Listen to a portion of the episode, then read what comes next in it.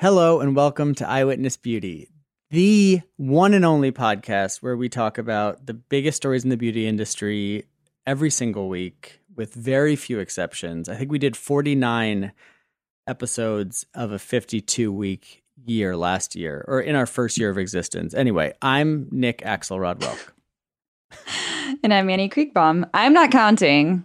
It's not a competition. No, it's not a competition. But if it were a competition, next week we have a very exciting tete a tete, I guess you could call it, with the OGs of the beauty podcasting space, the phenomenal women of Breaking Beauty. A moniker which they reject. Oh, yeah. They did not like being called OGs. It was like respect your elders kind of thing. They did not like that. But they're next week. But this week we have a great interview. But before that, I just want to shoot the shit a little bit. I want to sort of relax into this episode. Fire away, baby. Be feel in this moment, talk about Gossip Girl. D- given our rapid decline in communication in the past, I would say, month, Nick, I really do look forward to recording every week because it's one of the few times where we even talk. Annie. Do you think we need like a coach, like a relationship coach? Therapist. I thought you were like really busy. Yeah, it's been kind of a, I don't want to say shitty, it's not shitty. It's just it's been like busy. It's overwhelming. Yeah, it's really. It's not overwhelming. I deal with the overwhelmingness well. It's just you do have to pick and choose. Do you want to live in filth? Or do you want to? She says with a trash bag behind her. Oh my god! well, I am in the. I, we didn't. We don't have our office built out yet, so I do have to record. I used to record at home, but now I don't have time to go home and come back to the office. So now yeah. I record in our little um, office inventory room where all the influencer stuff gets packed by this huge trash bag. What's funny about that trash bag is to me, it's very symbolic for what the actual role of a founder is. Like the way I always described it to anyone who asked was like, you're basically like the chief creative officer, the creative director, and also the janitor. Yep and accounts payable and accounts receivable. Oh, thank God! I, don't and know. also I don't the do messenger. That. I have somebody I forward the invoices to, and then they pay them. Oh, really? I'm really bad at the more administ administrate. I'm really bad at the more administ. I can't. Why can't I see? I can't even say the word. I'm like allergic to that. Do you know that for the first 10 months of Necessaire's existence, I did all the customer service yeah. inquiries? Yes, we talked about it on the podcast before. Oh, okay. Yeah, that that was intense. Let me I'll just say that I am very friendly. Stern if I need to be, but mostly very friendly to all the customer service people via email because guess what? I think we all think that it's like Jeff Bezos Amazon bots that are all robots and you can just like say what if the meaner you are, like the more likely they are to give you what you want. But that's not true. Can I just say, you know who has the worst customer service is American Airlines. But anyway, that's for a different podcast. I'm a Delta Diamond now. So yeah, I can't get behind Delta. Why? What do Delta you do? Delta feels very red state to me and very like Trumpian. What? Why? Yeah. And like American feels very Kamala Biden. So I've flown Delta twice in my life and I haven't encountered that. Then how are you a diamond medallion? When I said that, I didn't realize that was an actual like level in their like customer loyalty oh. program. I just meant like I'm a Delta Diamond. Oh. Maybe I'm having like shades of sorority life and fly. You know what yeah. I realized this week? I had like a major realization, and I'm sure a million people have said this. The wing was a sorority for women that were too old to be in sororities. Yeah. Right? You pay your dues. You get the wing sweatshirt you have a house, you have Oh my god, it's pink. Yeah. You know what I mean? Sorority yeah. houses were not pink, by the way. We the sorority houses were like decorated in like the early 90s and got a new flat screen TV so everyone could watch The Bachelor but that's pretty much it. so was it like puff paint decoration, like rhinestones? No, no, no, no. Think of like like a like a mom, like a, a upper middle class, like Laura Ashley. Almost, almost. My the sorority house that I lived in, it was actually like really a cool, of upholstered wingback. Yeah, yeah, stuff? definitely okay, with cool. floral, beige, floral, scrolly kind of fabrics. Yeah, jacquard. Did I ever tell you that I was in a fraternity? Were you in the Jewish fraternity? I don't like the way you said that. Um, yes, I was in ZBT. is that what it is? The, ZBT? No. Well, that might be another Jewish one. This was called AE Pi. Mm. And I went to Johns Hopkins my freshman year. And if anyone listening went to Johns Hopkins, you can probably back me up that if you want to have a social life that involves like socializing and drinking and partying as a freshman after first semester, there's basically one, there was at the time in the early 80s, no, in the mid 2000s, you basically had to join a frat or be so like straight and masculine that like you could kind of rise above it. I obviously was not, but I still had no plan to join a frat. The Jewish fraternity actually they knocked on my room door during I guess rush week. I don't know, they had a list of all the Jewish people and they asked me to like come and rush and there was one brother, yeah, brother who I thought was really cool. Like long story short, I hooked up with him in New York, so he turned out to be gay. Wait, hold um, on. Can I ask a personal question? Were yes. you out? No. Oh, okay. Neither was he. Well, yes, I okay, I got that from the context clues. No, I didn't come out until my the summer between my junior and senior year of college. Okay. So anyway, they knocked on my door. I thought one of these guys was cool. Flash, if I'm being honest, probably thought he was cute. And I was like, okay, like these kids are like funny, kind of cool Jews from like the tri-state area. I guess like if I'm gonna do this, I could do it. And I ended up pledging, rushing, and then pledging. I forget the is pledging when you already got in. Yeah, you're a pledge, like right? Yeah, or midnight. So I then pledged. I yeah, I forget. Anyway, I pledged and I got in, and I ended up throughout the course of pledging, like really bonding with my pledge class. That's good. That's great. Yeah, and I ended up really loving it and like loving the kids in it and like the brothers they knew that like they couldn't push me that far or else I'd just be like fuck you. Push so. I didn't Why? have to do anything like getting outrageous. hazed? So like for example, like one time we were supposed to like chug two gallons of milk and mm-hmm. like do sprints on like the track and like shit like that. And I was like, okay, well, I'll run around the track, but I'm not going to drink the milk. There was something funny and like very interesting, like about going into a new school or new environment, and people. Cla- it's like very like tribal. People classifying themselves as like at Johns Hopkins. There was like the one that was like pink and very like legally blonde. Then there was like the like popular party girls who like got drunk yeah. and fucked the soccer guys and they were I forget what they were called. It's probably better that I don't remember. It was their yeah. And, I mean, they get mad. And there was like the nerdy, like nerdy pretty girls who might be like in acapella and like good at math. I think that that was my story. Um, it sounds like you had kind of a, by all accounts, more vanilla experience, like kind of a standard. I mean, it was Johns Hopkins. It was like all yeah, but the sorority Greek life in the South is like pretty dark tribal is a yeah. good word for it, but I think the really the different groups are split up by income and family and, and yeah. I mean, race. Nick, what race? It would, everybody was white. I remember yeah. the first day of Rush, there was a small group of like African American girls, and day two, because Rush Week is several days. Day two, they weren't there. It's just like blindingly obvious the divides and and I feel bad that I was a part of this system. And I'm not saying that these are bad people. I think that's the issue when you like talk about the dark side of things like this and it's they feel so strongly that it's part of their identity, which I don't. So maybe that's why I like don't understand like the Well, I think some people just move beyond it and look at it, look back at it as like an immature thing that they participated in versus it's like people who like are like, I feel even worse having, than that though, like, Nick, going to, to be honest. USC is like part of their identity. It's if you're really into your college football team, like that's going to be a no for me, dog. Yeah, imagine going to UT, Nick. The amount of that's fucking burnt no. orange clothing, nobody looks good in it. No, a redhead. Mm, I don't know. It's a lot of orange that, that you're working with there. it's like a lot. anyway, no. anyway, what, what, No, I mean like sororities are horrible. Greek life is trash. Um, That's Nick. I didn't co-sign that. I'm just. No, I'm saying Greek life is trash, and let's get into top stories. Well, Nick, Johnson and Johnson just can't catch a break. this is the third time I think in the past month or so that they've had a real issue here. It seems like people are really having an issue with Johnson and Johnson products. This time it's their opiates. Who would have thought?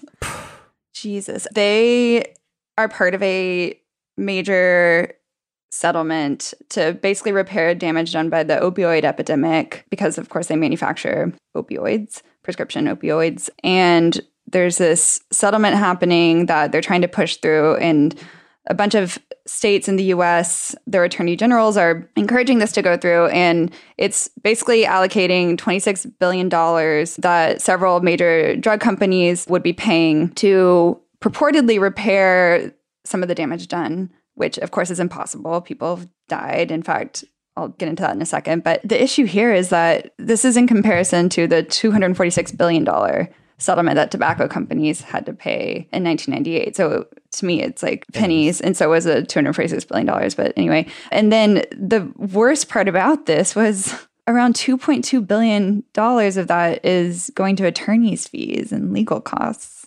This whole thing, I really dislike the like, American like, legal system. Not, it's not enough. But you know what? Can we say one step forward, though? Which is that the Biden administration this week ordered insurance companies to cover all costs associated with PrEP. And for those who don't know what PrEP is, it stands for pre exposure prophylaxis, and it is a pill that you can take daily, or even I think now acutely, to prevent HIV infection. It's a 99% effective preventative measure that many LGBTQ and sex workers and drug users, anyone who's at risk of contracting HIV will mm-hmm. take. Mm-hmm. And now it's it's has to be free for anyone with insurance, including Obamacare. That's good news. Back to the bad news. news. So the opioid settlement announcement comes on the heels of another news story this week, also reported by the New York Times, and that is that the drug overdose death rate from 2020 was up 30% to quote the article, it was the most drug overdose deaths in a year in the US, the most deaths from opioid overdoses, the most overdose deaths from stimulants. Uh, yeah, the most deaths from a deadly class of synthetic opioids known as fentanyl, which I keep seeing pop up in the news because everybody likes to party and do cocaine. And there's been fentanyl. They they cut it with yeah, that, right? yeah. And it's just been this thing around New York. You'll see even signs on lampposts, street lampposts, that are warning people about fentanyl and cocaine and to be careful. And I mean, it's just crazy stuff. This whole thing is described as huge, historic, unheard of, unprecedented, and a real shame by Daniel Ciccarone, who is a professor at Cicerone. Cicerone. Cicerone. Somebody correct me. A professor of medicine at the University of California, San Francisco, who studies heroin markets. And to put this in perspective, annual drug overdose deaths have already eclipsed the peak yearly deaths from car crashes, gun violence, or the AIDS epidemic. So, everybody take care of yourselves. I know it's been tough. If you also want to watch like an amazing limited documentary series about the opioid epidemic, I recommend The Pharmacist on Netflix. It yes. is wonderfully made and also just like a really interesting sort of way into looking at how the opioid epidemic really affected communities and how it spread, mm-hmm. really. Moving on. Okay, so also from New York Times, this one's funny. So everybody just take a deep breath. Sorry about that. So there's a new there's new guidelines in South Korea to in their mind prevent more COVID infections, and that is so for gyms they're allowed to remain open, but they want to keep everybody's heart rates down. And so treadmills cannot go higher than 3.7 miles an hour at the gym, but it, the playlists at the gyms, the songs played can be no faster than 120 beats per minute. And that is roughly the speed of songs like Call Me Maybe by Carly Rae Jepsen. Let's hear it for context.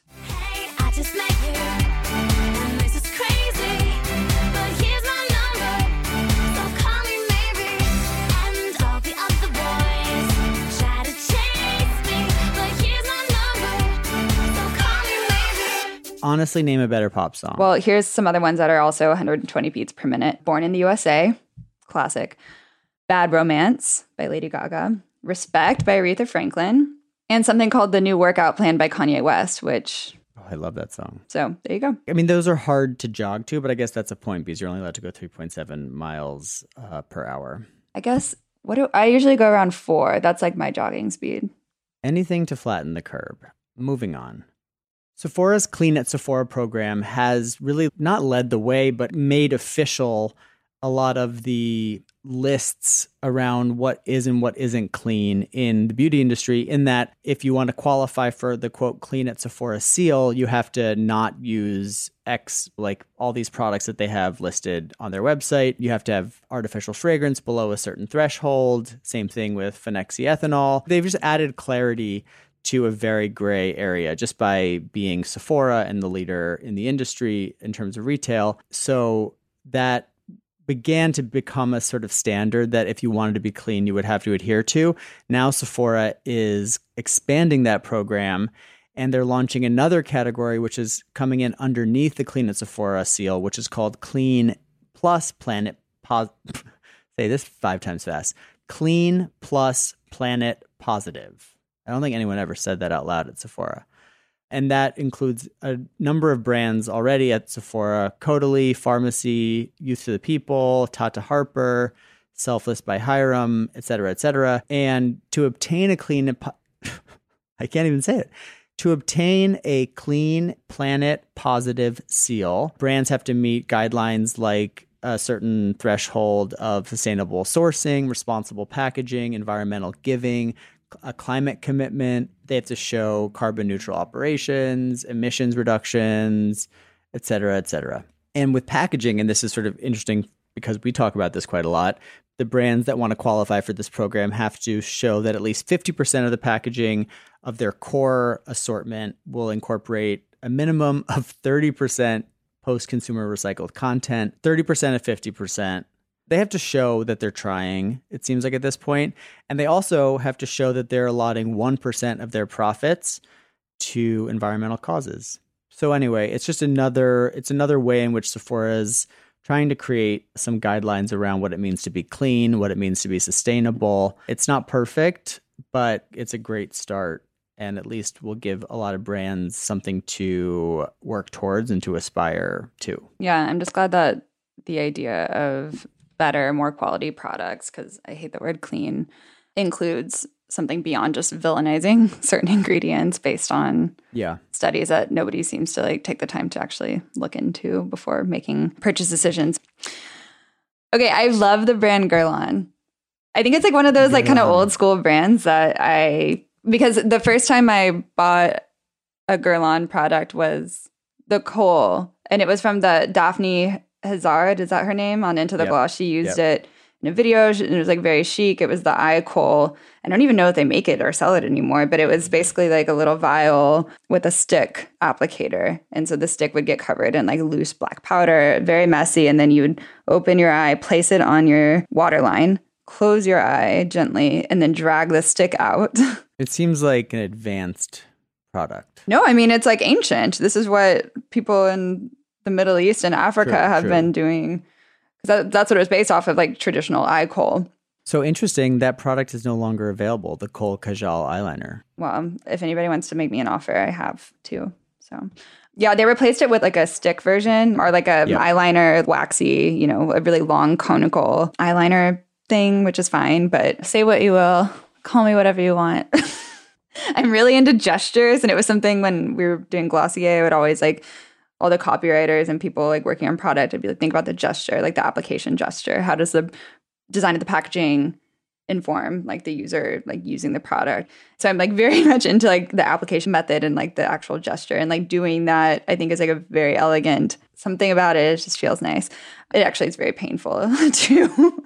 You're literally sticking like a plastic stick in your eye. Anyway speaking of Guerlain great bronzers. Your friend hopefully soon to be my friend Violette, Violette is now the creative director. I mean, like Violette is killing it. Her brand that she created herself, Violette FR, is going gangbusters. And now she was, like, I think the editorial director of Estee Lauder. And just this week, it was announced that she will be creating makeup for Guerlain. She is succeeding someone who was there for 21 years. So this could be a very long and fruitful and hopefully lucrative gig for Violette. I don't even know how she has the time to do this. She also has a baby.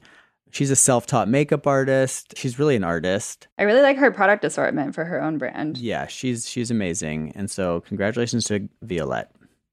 Okay, so we have some updates from a news story that we reported on, I think at the end of last year, which is the Ulta stop and shop that are happening in Targets. Which shop and shop. What's it called? Shop and shop. Shop. Oh, I thought it was like stop and shop. Like you stop, you shop. No, stop and shop the, is a grocery store. The Tide laundry detergent aisle. Oh, stop and no, shop no, is a grocery store. Shop. Grocery store. Yeah. grocery yeah. grocery store. Grocery that one's actually you can say that five times fast. That one's easy. Okay, brands. They announced the brands, and so these will be interesting to see at Targets. Anastasia, Beverly Hills, Ariana Grande, your favorite. I'm guessing that's just yes. her fragrance, right? Yeah. Bare Minerals, Bumble and Bumble. Another favorite of mine. Clinique in Target. Who would have thought? Mac in Target, patterned by Tracee Ellis Ross. Juvia's Place, Madison. Sunday Reed, Riley. Morphe, Sunday Riley. The Ordinary. We kind of buried the lead on that one. Yeah. Two Faced. Urban Decay. So, where to go? A lot more premium beauty at Target. Congratulations.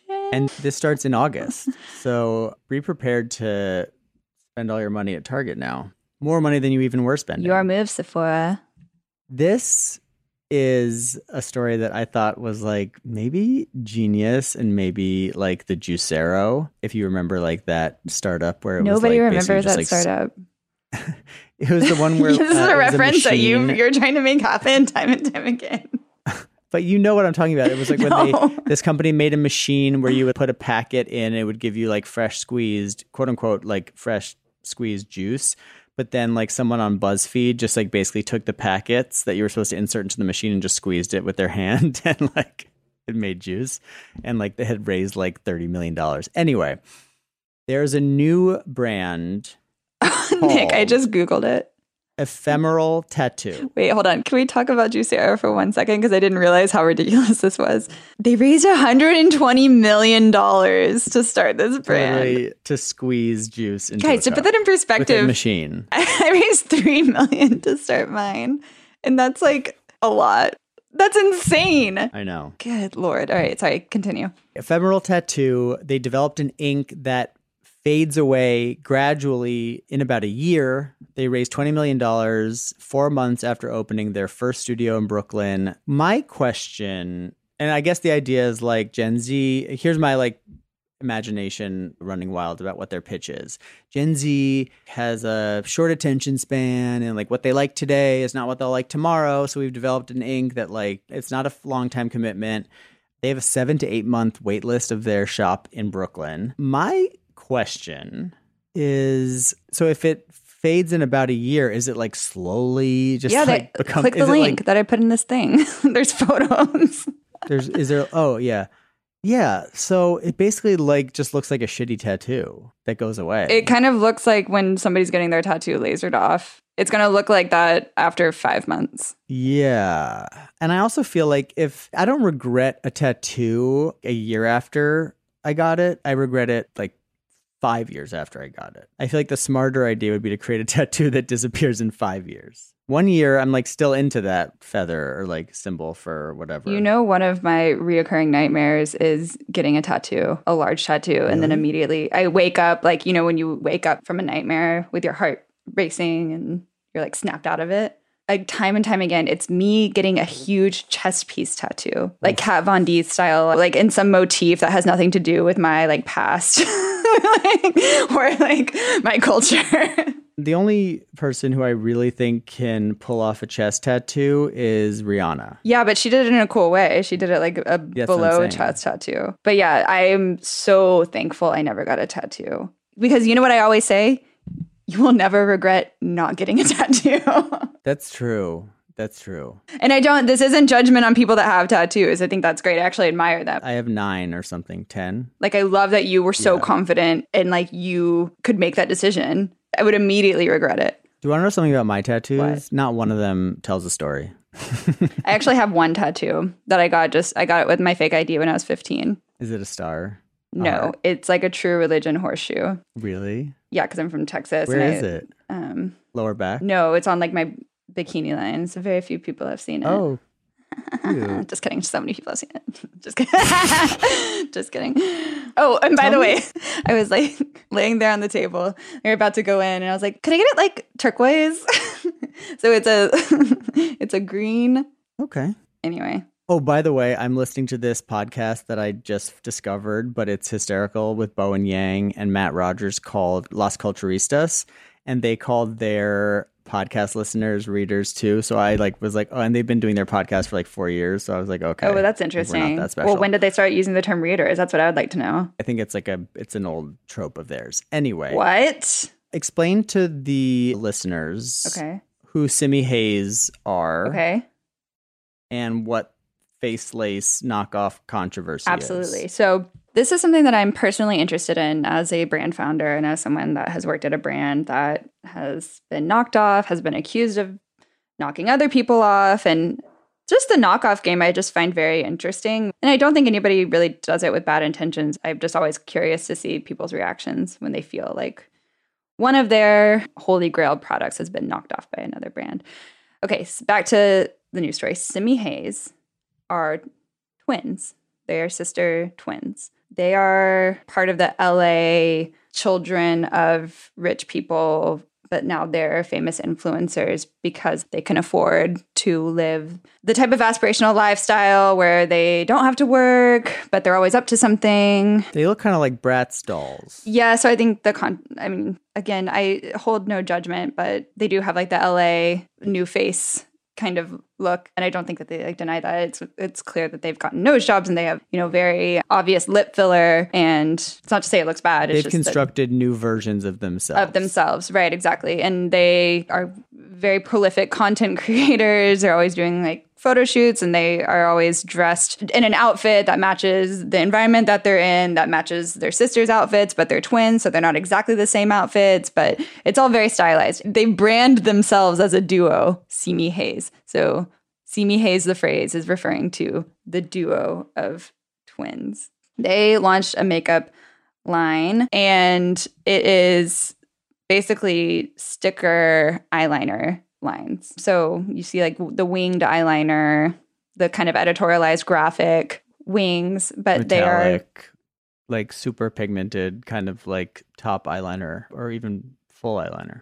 Right. And so they've created a line of stickers that you can just like pop on as if it were like strip lashes. And it's just like a sticker that you use in the place of eyeliner. And I'm, it looks like they're coming out with other products as part of their makeup line as well. It seems like they're trying to do more like of a, a raver kind of party girl, new age take on what could be in your makeup bag. And it's interesting because I they are one of the few brands that have had such backlash from another brand's community that I've seen in recent history. So there's another brand called Face Lace started by a makeup artist based in the UK named Phyllis Cohen. She's like an editorial makeup artist. You know, I think she's kind of like Dick Page era.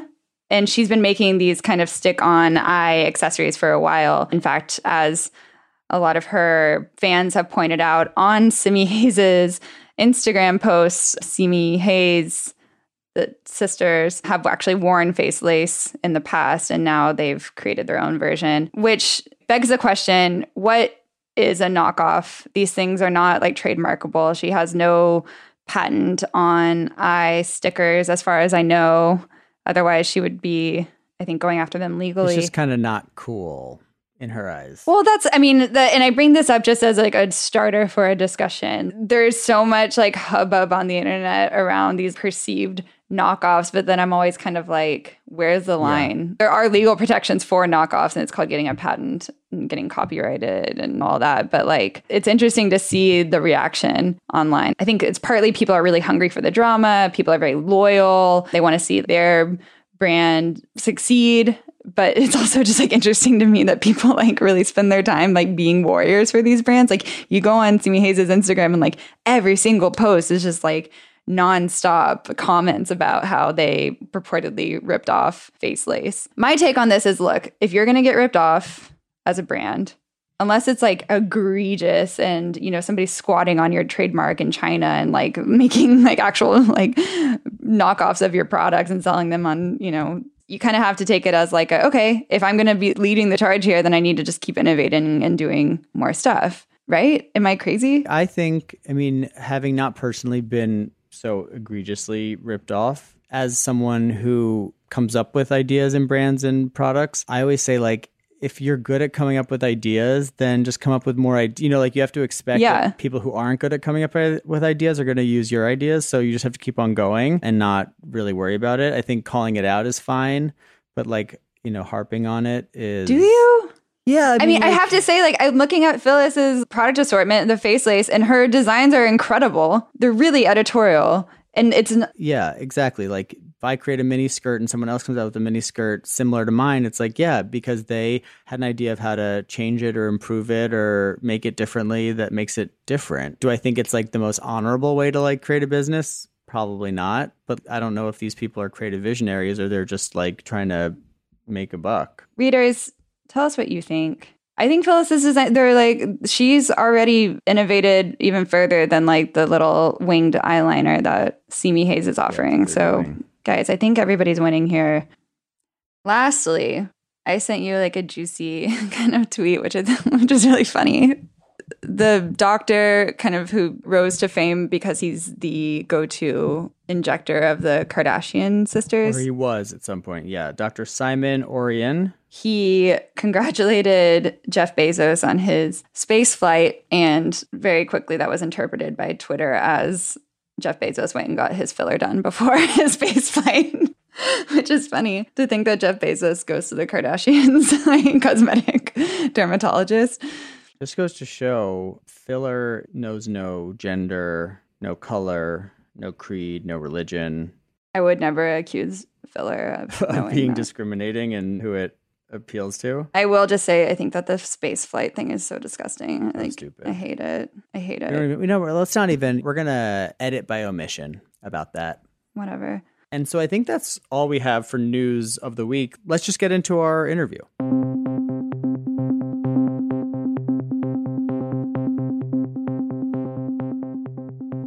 So today's guest is someone who I've been following on Instagram and Twitter for a couple years, and I'm always chuckling to myself at my phone. His name is Louis Pisano, and he is an American who lives in Paris, a real life Emily in Paris, some might say. He is a writer for Harper's Bazaar and a sort of cultural commentator. He keeps the fashion industry on its toes, is the way I'll put it. I think he has such an incisive tone and ability to kind of cut through the bullshit of the fashion industry while also like celebrating and acknowledging the fun stuff, the glamour, the glitz. He just went to Cannes as a guest of Instagram, capital I Instagram, and he looked like he had the best fucking time in the world. He wore some insane looks, which we'll let him talk about. But he's also not afraid to like talk a little shit about racism in the industry and discrimination and the inequitable treatment of black and brown influencers, which is prevalent, of course, in the United States, but also very much so in Europe. So we wanted to hear from Louis just about Louis. And here's our interview with Louis Pisano. So, when did you get back from Cannes? I got back. What's today? Today's Wednesday. I got back Monday night. I was there for two weeks. I was there for the entire festival. I got there the day before the opening of the festival, and then I stayed two days after the closing of the festival. So I was there for 14 days. Yeah, I've been to Cannes and it reminded me of like Las Vegas on the beach. And I can't imagine spending two weeks there. What did you do for two whole weeks? A lot of drinking. no, I mean, okay, listen, Cannes is cool when it's like the festival where there's like Cannes Lions going on or something like that. But Cannes, like outside of that, I like tend to avoid because it's Yeah. a bit, I would say the glamour has sort of been stripped away when it's not the festival. Yeah. Like it's a cute town, but it's not anything amazing when you take away the movie stars and the fashion. It's just another It's tacky. overpriced beach town. Yeah. Explain to me because I've uh, seen, I've kept up with Cannes just seeing like the red carpet looks my entire life, and I've always wondered, okay, if you're not like a Bella Hadid or a chic French actress or like a Weinstein associate, how do you then spend two weeks in Cannes being like glamorous on red carpets. What was your story of getting there? Okay, well, my story of getting there, I think it started last year during Black Lives Matter, and I was posting all of this information and things about what was going on. And I get this DM from Eva Chen, who's like, I love you. I'm like a secret stalker of you. Anything you need from me or Instagram, tell me. So I was like, oh, okay. I would like to be verified. One ticket to Cannes, please. I mean, listen, you shoot your shot when you can shoot your shot. Yes, now, exactly. That wasn't the main thing. I like asked her, asked her that like after a week of talking and whatever. And she was like, okay, I want to put you in touch with like my team in New York and like, you know, the team that handles like Paris and Milan and Europe in general, like that. So we just started like all talking and communicating about how Instagram could like support me. And we started thinking of projects and collabs. And I think from what I was already doing on the platform in terms of commenting on red carpets and stuff, it was like a natural sort of progression that I would go to Cannes with Instagram. And actually, I was the only influencer. I hate that word, anyways, but they have to term you somehow. And that's what it says on the invoice or whatever, I guess. so basically, a little T, I was the only person that got approved with Instagram to go like at the festival because all the other influencers that normally go, they leave after the movie and the festival was like really pissed about that. Meaning So they walk the carpet only- and then they don't even they don't even sit they through the don't movie watch or the movie. They walk the carpet and then they go down the back stairs. Somebody opens like a little thing for them, and they go a trap door. and jump into a car like outside the palais. I always wondered about sitting through the movies wearing the outfits that they wear. Like it has to be quite uncomfortable. If if I go to the movies, I'm not wearing I'm not wearing like a, uh what is the Sharapelli? How do you say it with the boobs hanging out? With Schiaparelli? yeah. No, she de- Bella literally. I literally just ran out. yeah, I don't think Bella's sitting and watching like a three-hour like Lars von Trier No. movie. Bella has things to do, and you know what? I'll give Bella a pass because the amount of serving that Bella does, I will let her. I you know, go home, do her like Dior But- beauty face mask or whatever, and like prep for the next red carpet. I, I also I agree with that. And to crib your terminology, she understood the assignment. Like Bella's assignment is to wear the most stunning, like perfect outfit on the red carpet and walk down the goddamn back steps. Like that is her assignment. And then she's done with work and she's clocked in and she's clocked out. But like what you're saying is that if you're there to sort of like talk about behind the scenes of the festival and the movies and the actors and the actresses and sort of like more of a commentator, then you can't just like walk out the back door. No, like not at all. And it's very public how you walk out the back door. It's like, you know, you go up and, you know, there's all these like barricades where you're going through and stuff, but it's very obvious the lifting of the barricade. It makes noise. Everybody's looking at who's scurrying down the stairs. And then, you know, there's sort of like a smoking area, like on a terrace on the side of the, gra- of the palais. And then you can just see this like line of girls in their dresses just going out of the palais and jumping into cars. You had a skirt zhuzher or like a train. I saw the videos. Like you had one of those. I did. had- That was the designer. That was the designer of that dress, actually. I snuck him onto the red carpet. So you had like a full glam squad, like it was a full glam situation. I did not have a full glam squad. I was supposed to have a glam squad both days, and I did not. And even the first day was a bit of a mess. Basically, my glam squad was me, my friends, and like the mess of makeup palettes that I've ordered over the years. the makeup was the stylist's own, so to speak. Yeah. So I was basically like, okay, so let's just turn this into like something else. Let's just turn this into not like a fashion moment because I know this is not like giving what like I wanted it to give. Let's just make it an entertainment moment. Let's just go out there and like be the most extra we can be and take up Yeah. the most space and just like the Carrie give- Donovan glasses and the Page Boy Bob. Exactly. I was just like, let's give the girl the show that are sitting Yeah. in the auditorium that didn't get to watch the red carpet, and there I am on the big screen, and I'll just I'll give them a little show. So, beyond the spectacle and the fantasy of dressing up, one of the things that I noticed in one of your captions when you're wearing the Gregory Assad is you say, Oh, don't mind us, just a couple of black and brown people here to take up space. And so, to me, that felt like this is about something more than just like you getting to go to Cannes and like walk a red carpet and be the center of attention and go up the stairs and watch a movie. Like, what did you mean by that caption? I mean, for so long, all I saw was white influencers getting, you know, those coveted invites to Cannes, those sponsorships, you know, getting these like super glamorous moments, like living their fantasy. And I never really saw any black or brown people in the digital space ever getting to sort of live that. And so I think for me, it was really important to go there and to just really just go all out, like with my entire like squad and bring everybody with me. And it's just, we're all here and you will like look at us because we are like valid just as much as you know the Leonie Hanne or the Chiara Ferragnis. We're here too and especially because you know Cannes can be quite strict and archaic with the sort of gender dress code, and yeah. the women have to wear the heels of certain length, of certain wait, height. Wait, really? Wait, you know, can you go into to- that? I didn't know this. So So basically, the dress code is for women. You have to wear evening gown, and there's a certain uh, length that your heels have to be. Like there's really a number length.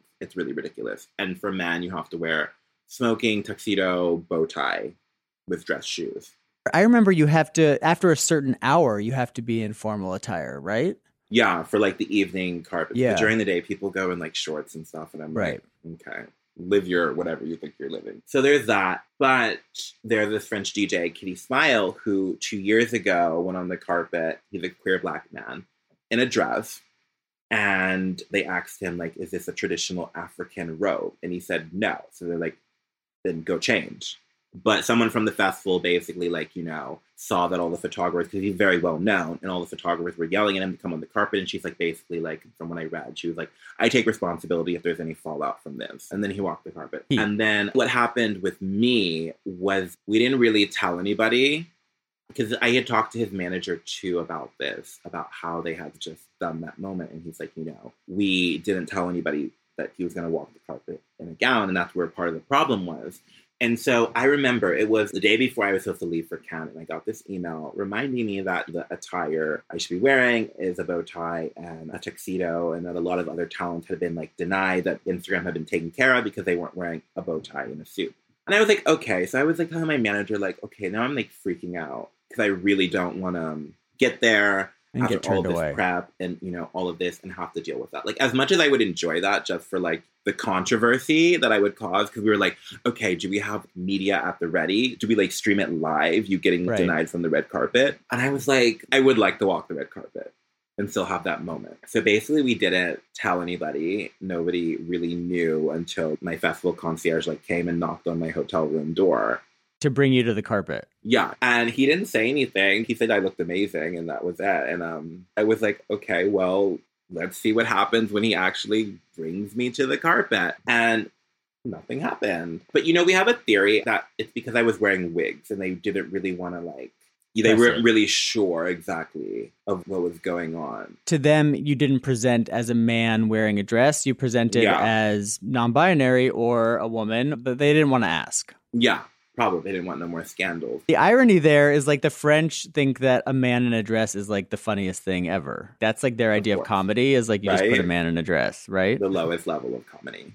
And I guess like just existing in these environments, your story about going to the red carpet, wearing the outfit that you wanted to wear and not being even sure what would happen when you showed up, like that has to be a weird limbo to always live in. I mean, it was super, super weird because I was just like, oh my God, we just spent so long getting ready. You know what I mean? And then you're just thinking about also, you don't want to piss anybody off because I do want to go back. They did invite me back next year. But, you know, you don't It's a funny balance, off- right? Like you don't want to Yeah. quote unquote bite the hand that feeds you with the people, especially in the fashion industry, which is all about access and like parties. You know, like I remember going to Paris Fashion Week and like getting a ticket to the Givenchy after party was like the hardest thing. And you certainly Oh wouldn't want to yeah. like make a scene there so that you would never get invited back. But at the same time, you're like, fuck you for like even making me feel like I need to be, you know, like the whole fashion industry the fact that there's rows for a fashion show to me is like all you need to know about the fashion industry. You can literally see the hierarchy right in front of you. Exactly. But I do think that in France, they're a lot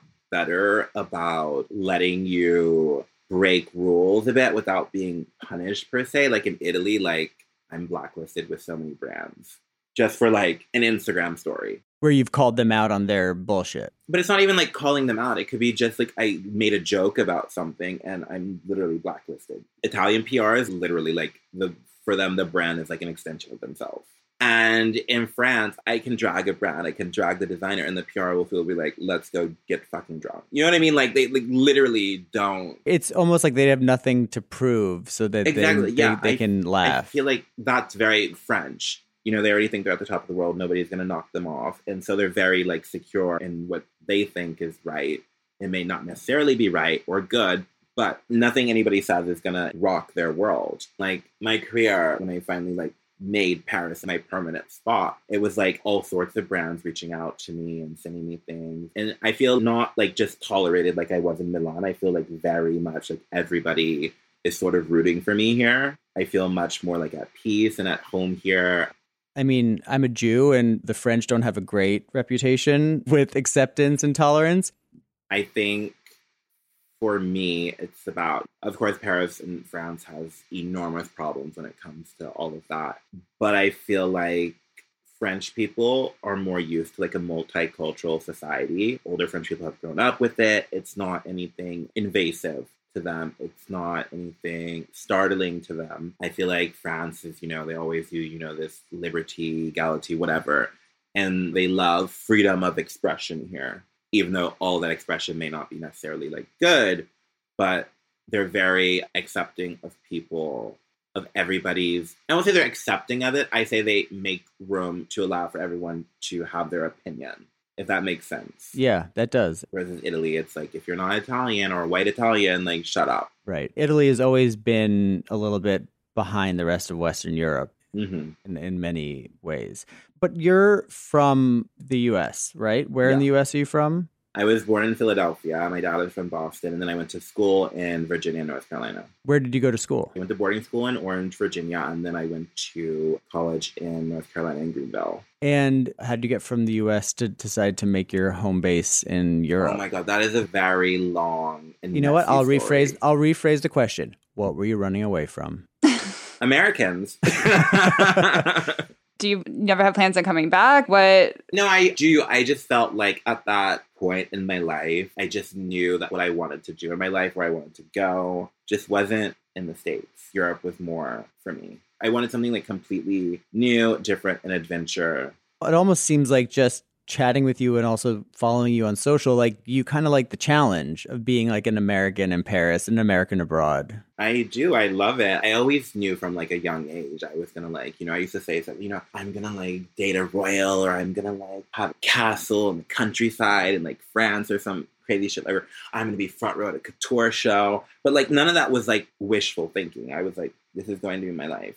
This was like vision boarding. This was the secret. Yeah. My teachers were always like, ha ha ha, you have such a great imagination or whatever. I was like, this is not my imagination. This is gonna be my life. Like I remember I had a friend who was also in the fashion and he used to bring all the Vogues to school and I said, I'm gonna be in Vogue one day. He's like, haha, so funny, hilarious. I was like, no, but like really within five years I'm gonna be in Vogue.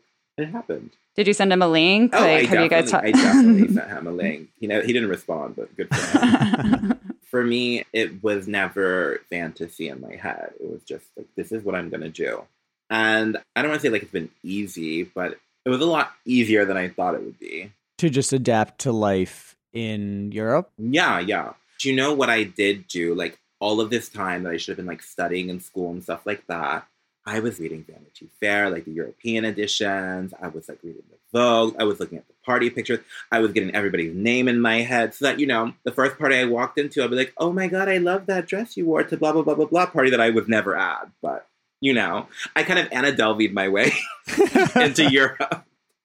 So, like, the other thing that I think is really unique about what you do is like you have this really phenomenal, like, knowledge of fashion and of like the history of fashion and of couture and understanding of the kind of capital F fashion, like just sort of like the history of like the fashion industry and just like the trends bigger than just saying like animal prints are in or whatever. You know, like your commentary is much more informed by history, but also you layer on top of that a lot of like commentary about racism and the choices that either designers make or publicists make about how they're showing their clothes or presenting their brands. It's just incredible to me that like your role at a company, if you're functioning as PR or anybody that has any sort of role where their job is to make the brand look good, even if their personal values are shit, it's like the health of the company hinges on you operating in a way that is not shady and problematic. But they don't And- care because at the end of the day, they only care if they get the right white influencers there and the Italian businessmen and aristocratic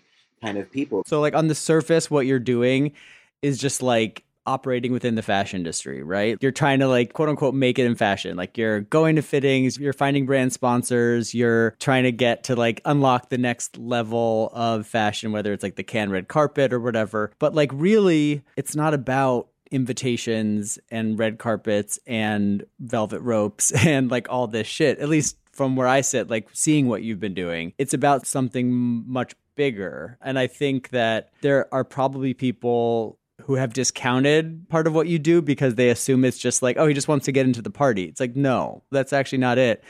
Well, what is like sort of the bigger mission? I want my community to have the exact same privileges as all these other white influencers that have gone to make millions and become superstars. Like, I want those bags for me and my community. I want to build up the next generation of superstar influencers of color. I was tired of going to events and none of my inner circle were there or were invited. I was Hmm. invited because, like, I had worked in PR and I was in the right parties and things like that. But not everybody can do what I did in the beginning. And not everyone has the it's a combination of balls and also ambition and thick skin. Like there's so many like things that you have to have to be able to like do the shit that you have been doing. I mean, to work in fashion in general, but then obviously to be a person of color in fashion, someone who is non-binary, who doesn't adhere to like whatever sort of traditions that the fashion industry or like the French film industry has tried to uphold. But your sort of presence there is important. Annie and I were talking about Lil Nas X and his like recent performances and just how I as a gay person was like so excited. We have our first gay black pop star, right? And he is unabashed now and he is doing the same things that like Britney and Madonna did and like Mhm. Christina and like he's like having his dirty moment. He's like going to do all that stuff. And like imagine being the kid at home watching MTV or in this case the now like the little Louis is probably like not even buying Vogue anymore. They're just like on Instagram and they're seeing you on a red carpet that not to completely equate you with Lil Nas X, but like there's something to be said for representation giving people hope it gets better such a cheesy term, but like I I when I see Lil Nas X, like that was my first thought. I was like, this is just so awesome.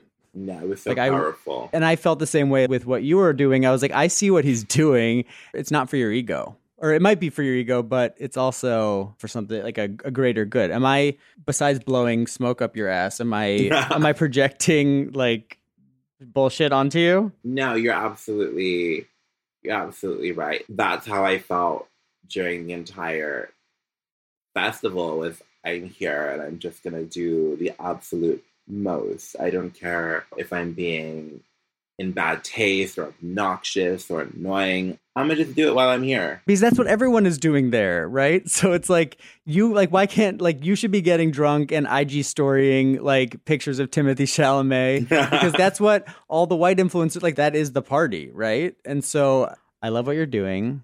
We can follow you on Twitter You can follow at Louis via Roma and we can on Instagram. and then Louis Pisano on mm-hmm. Instagram. Thank you so much for chatting with us. thank you for having me. This was so fun. Nick, Yes. what time is it? It's time for product of the week. Do you want to go first or do you want me to? Yeah, I'll go first because mine is is a wild card. No, mine's a wild card, but go ahead. Okay. Readers, or I guess now we have to say listeners, might remember I think I talked about it on this podcast. I was like searching for underwear that makes your ass look good and I ended up getting these like crazy underwear that have all these like basically like underwire underwear from some random brand. It was like $60 a pair. I bought a pack of 3 and they're so uncomfortable and don't do anything like they promised that they would. So I threw those out. But I did find, I think, the most flattering underwear I've ever worn. And it is called the Y Brief from a brand from Scandinavia, of course, called CDLP. And you can buy a set of three for 79 bucks. It's expensive underwear, but I mean, who among us is really replacing their underwear that often. Like you can invest a little money, you wear them every single day. They are breathable. They're really just like they're cut in a way that like even if you don't have those like V marks, which I certainly do not have, it will kind of just like allow your torso to look its best. There's like a low waist. They're 95% lyocell and 5% elastane. So it's all stretchy and comfy and breathable. Your junk, I mean, I sound like fucking Dollar Shave Club. It makes your like bulge look plump and bulgy, and there's no tag because who needs a fucking tag in their underwear? I love them. I bought a set of nine. They have all solid colors. There's no branding on them, which I also like. So it just looks like a pair of like Amazon underwear, but you're getting this like really high quality construction. And if you want to just buy one pair, 32 bucks. I am on their website. they have some a product called the mini boxer brief and it's like a side by side of a tiny box with some rolled up boxers inside next to a larger box i'm like what is this the description says our mini boxer brief is a scaled down replica of our signature style for men ages 4 to 10 i love that nick what what what i just listen that is the weirdest like framing of a product I've ever read in my entire I life. think they're trying Children. to make younger age challenge people feel a little bit more grown up. Uh, they don't want freaking CDLP boxer trunk mini briefs. They want like Spider-Man Well, panties. just because it's what they want doesn't mean it's what they get. Anyway, leave it to a Swedish brand to create the best briefs I've ever put on my trunk, my carcass. Uh, what do you have? Speaking of carcasses, You know, because I listened to you quite a few links the other night, I tripped and fell down a little rabbit hole on Etsy. I was looking for a crochet bikini and I didn't realize that it's a real industry. And not only is it a real industry, but there is someone that is really pushing the industry forward. I would say expanding the category. And that is an Etsy user called Carsona with a K 11. And they make the most innovative designs when it comes to crocheted bikini wear, tops, bottoms. If you are interested in only covering parts of your body that might be deemed like not Instagram appropriate and you want to just toe the line without going over, this is your guy. no, they're not Instagram appropriate. It's like literally a hole where your vagina goes. It's like a crocheted frame for your It's a vagina. fr- yeah, that's a good way to say it. So the open crotch underwear. Can somebody please explain to me? Because Nick, I don't know if you know this, but Rihanna's underwear line, Savage by Fenty or whatever, a lot of their underwear is crotchless, Hmm. which to me defeats the whole purpose. Like I wear underwear. s- Anyway, we don't have to get into anatomy lessons, but why crotchless underwear? Why? Somebody please, if a reader would write in and like give me a good reason for their existence. Like it's not let sexy. Your, let your thing thing breathe. No, that absolutely not. What do you? What? Then just don't wear underwear. Mm-hmm. Why? Would, I, anyway, I, it's really upsetting me. But yes, these are crotchless. Some motifs include butterflies, skulls, baseball, like a single baseball made out of crochet with ties that tie around your hip, and then, like Nick said, like a frame of like two strands of yarn that will go on either side of your labia, and I'm assuming up your butt to then connect to the strings that have gone around your waist. And my personal favorite, and when I say that, I mean like the one that I hate the most is the Minions um, version. Disney Minions. I assume it's not a actual license from Disney. I don't think that like this person would get a license any. Oh, they have a Yoda. oh my god. They have a Yoda men's thong, and it is literally a crocheted sleeve with Yoda's head on the end of it for your penis. Okay. Well, the only thing I'll say about buying these is you could definitely make a profit if you sold used ones on OnlyFans. This might be the most unhinged thing I've seen on Etsy, and I have quite a collection of screenshots of weird stuff that people on Etsy are doing. Guys, it is so bizarre. Anyway, pricing, they're around $21 for like a crotch frame, 34 for a penis sleeve. Oh, you know what's a really funny one? I might order you this, Nick. What is it? It is a penis sleeve that is one of those cactuses with like a flower on top. The only thing I'll say about that is that I'm still on my journey to get back down to my birth weight. And so I don't want it yet. Well, maybe you can hang it like on the frame of your mirror in your bathroom as like encouragement. Yeah, I guess so. I could. Anyway, you're going to post some links or some photos, I should say, on our Instagram of that brand, which are sure to be flagged by Mark Zuckerberg himself. And I think that's all we have. Eyewitness Beauty is, as always, produced by Jessamine Molly of Seaplane Armada. Our theme music is by Danny Prezant, and our cover art is by Simon Abronowitz.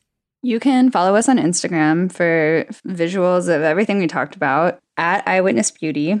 You can email us at my name, Annie at eyewitnessbeauty.com or Nick at eyewitnessbeauty.com or hi at eyewitnessbeauty.com, which will just go to me. Do you get those, Nick? no, I okay. don't. Nick at eyewitnessbeauty.com, Annie at eyewitnessbeauty.com. We read everything, we see everything, we love you, and we will see you next week. Ciao, Bella.